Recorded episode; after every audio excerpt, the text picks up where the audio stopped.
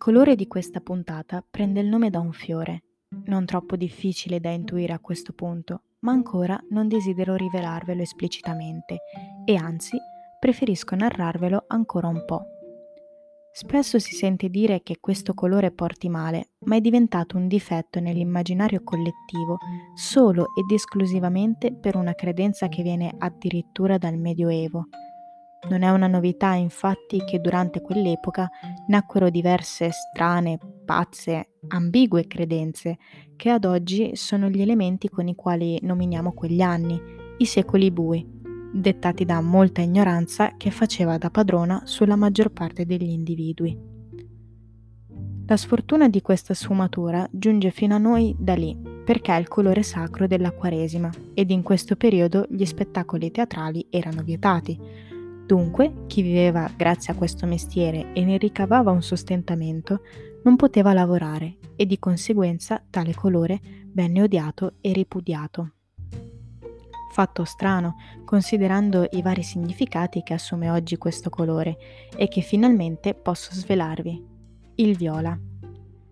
Il viola oggi è considerato emblema del mistero, dell'arte, del sogno e ancora della mistica, del fascino e della simbiosi, perché è il risultato dell'unione di due opposti, quali il blu, che come abbiamo visto è il simbolo della calma, e del rosso, simbolo dell'azione.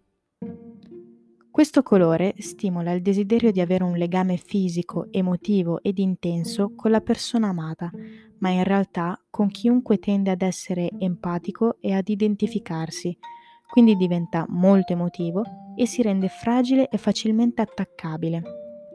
Il viola accresce la capacità di dare sfogo alla creatività e alla fantasia, spegnendo quello che può essere il fuoco di un'eccessiva razionalità. Rende la persona seducente agli occhi di chi la guarda, ma infonde anche inquietudine e regala suggestione a situazioni, luoghi o individui. Gli amanti di questo colore sono pervasi dal desiderio di sentirsi accettati e benvoluti da chi li circonda e per questo hanno un'innata predisposizione ad essere apprensivi e dimostrarsi impacciati per infondere tenerezza, ma desiderano anche essere compresi e trattati con modi gentili. Amano l'arte ed il confronto emotivo con ambienti e persone. Nel cinema è considerato spesso per la sua seduzione e l'effetto sognante. È spesso associato al mistero, all'ambiguità, alla stravaganza e all'erotismo.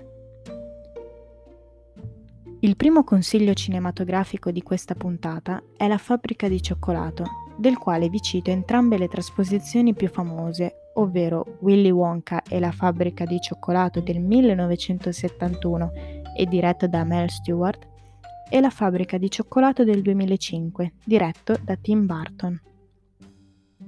Entrambi hanno un fascino davvero intrigante e benché la storia sia la stessa, tratta dal romanzo di Roald Dahl, sono diversi e belli allo stesso modo.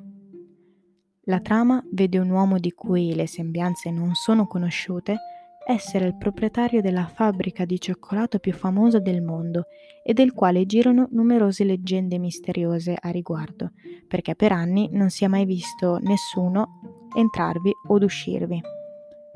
Un giorno arriva una notizia sconvolgente.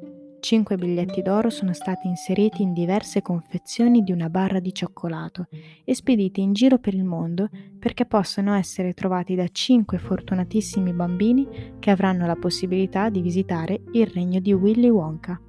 L'avventura ha inizio. Nella versione del settantuno abbiamo un Gene Wilder nei panni di Wonka, davvero indimenticabile, anche e soprattutto per lo stile ed il suo essere folle e bizzarro. È un film commovente, simpatico e sì, musicale, ma che non deve essere scartato a priori. C'è tutta l'eleganza, il sentimento, la commedia e la fantasia possibili che lo rendono in tutto e per tutto un cult movie da recuperare. E per non farci mancare nulla, di quale colore potrà mai essere la giacca del protagonista? E perché proprio viola? E ad essere onesti non è nemmeno l'unico dettaglio di quel colore, anzi, ma è tutta una questione di magia, fantasia e mistero. La versione del duemilacinque invece ha magari meno elementi di quel colore, ma l'associazione è la medesima, un po' più cupo ed introspettivo come sono soliti essere i film di Burton, ma comunque pieno di follia, sogno e magia. Stavolta è Johnny Depp a ricoprire il ruolo dello spumeggiante Willy Wonka. Spumeggiante sì, ma anche con qualche problema di autostima e depressione, e per questo un po' più particolare. Anche questo musicale e con canzoni che si imprimono nella memoria anche solo per chi l'ha visto una volta. Il secondo consiglio cinematografico è Hugo Cabret, del duemilaundici e diretto da Martin Scorsese. Questo è uno dei film che mi stanno più a cuore per la delicatezza con cui Scorsese firma l'opera più sentimentale di tutte, a mio parere. La storia ha per protagonista un ragazzino rimasto orfano che vive nella stazione di Parigi e che coltiva il sogno di diventare un grande illusionista, oltre a voler aggiustare l'automa trovato da suo padre prima di morire. È un lungometraggio che solo a ripensarci mi fa venire gli occhi lucidi ed è avvolto da un enorme alone di mistero e magia. Strettamente collegato al cinema di Georges Méliès, al suo personaggio e all'inventore della settima arte, per il quale io stessa provo profonda ammirazione. Questa storia gli rende omaggio ogni minuto. Difficile parlare di un lavoro che tocca tanto il cuore e per questo vi parlerò solo a grandi linee del perché io lo abbia associato al viola, anche se non penso sia difficile da capire. Come ho detto prima, è un colore amato da chi riesce ad empatizzare e desidera essere amato e trattato con gentilezza, e questo è il caso del ragazzino protagonista, che al tempo stesso, nonostante la sua povertà materiale, in realtà è ricco d'animo e perennemente circondato da situazioni suggestive che stimolano la sua creatività. È solo, ma sogna di riempire quel vuoto osservando alcuni personaggi che caratterizzano la stazione di Parigi, e poi lui stesso sogna di diventare un illusionista e quindi di sorprendere i suoi spettatori con incredibili colpi di scena che lasceranno tutti a bocca aperta. E cosa c'è di più sognatore, fantasioso, emozionante, creativo e affascinante di un trucco di magia? L'ultimo consiglio per oggi è la trilogia Before, diretta da Richard Linklater e divisa in tre capitoli, che sono appunto Prima dell'alba o Before Sunrise del millenovecentonovantacinque, Prima del tramonto o Before Sunset del duemilaquattro e Before Midnight del duemilatredici. In sostanza si tratta di una storia d'amore vissuta negli anni, tra le prime emozioni e le difficoltà dopo tanto tempo trascorso insieme. Il primo film è sicuramente il più famoso. Abbiamo un giornalista americano su un treno per Vienna e di ritorno a casa, che incontra una studentessa francese che va a Parigi. Lui le propone di trascorrere l'ultima notte insieme a Vienna e lei accetta. Il film è ricco di dialoghi, alcuni più leggeri ed altri più profondi, situazioni molto realistiche e per questo diventa godibile ed apprezzabile. Questo accade anche nei due lungometraggi che seguono.